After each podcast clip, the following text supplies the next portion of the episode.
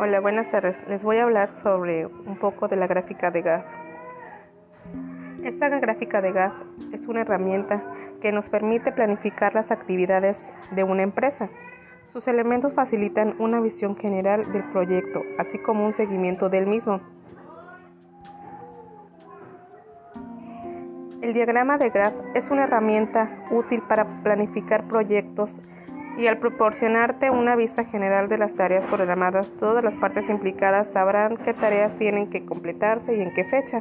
Un diagrama de GAF muestra la fecha de inicio y la finalización de cada uno de nuestros proyectos. Esta presentación gráfica permite visualizar el horizonte temporal de varias tareas de forma independiente. Es especialmente importante para el trabajo en equipo y para determinados proyectos que requieren de varias acciones independientes entre sí.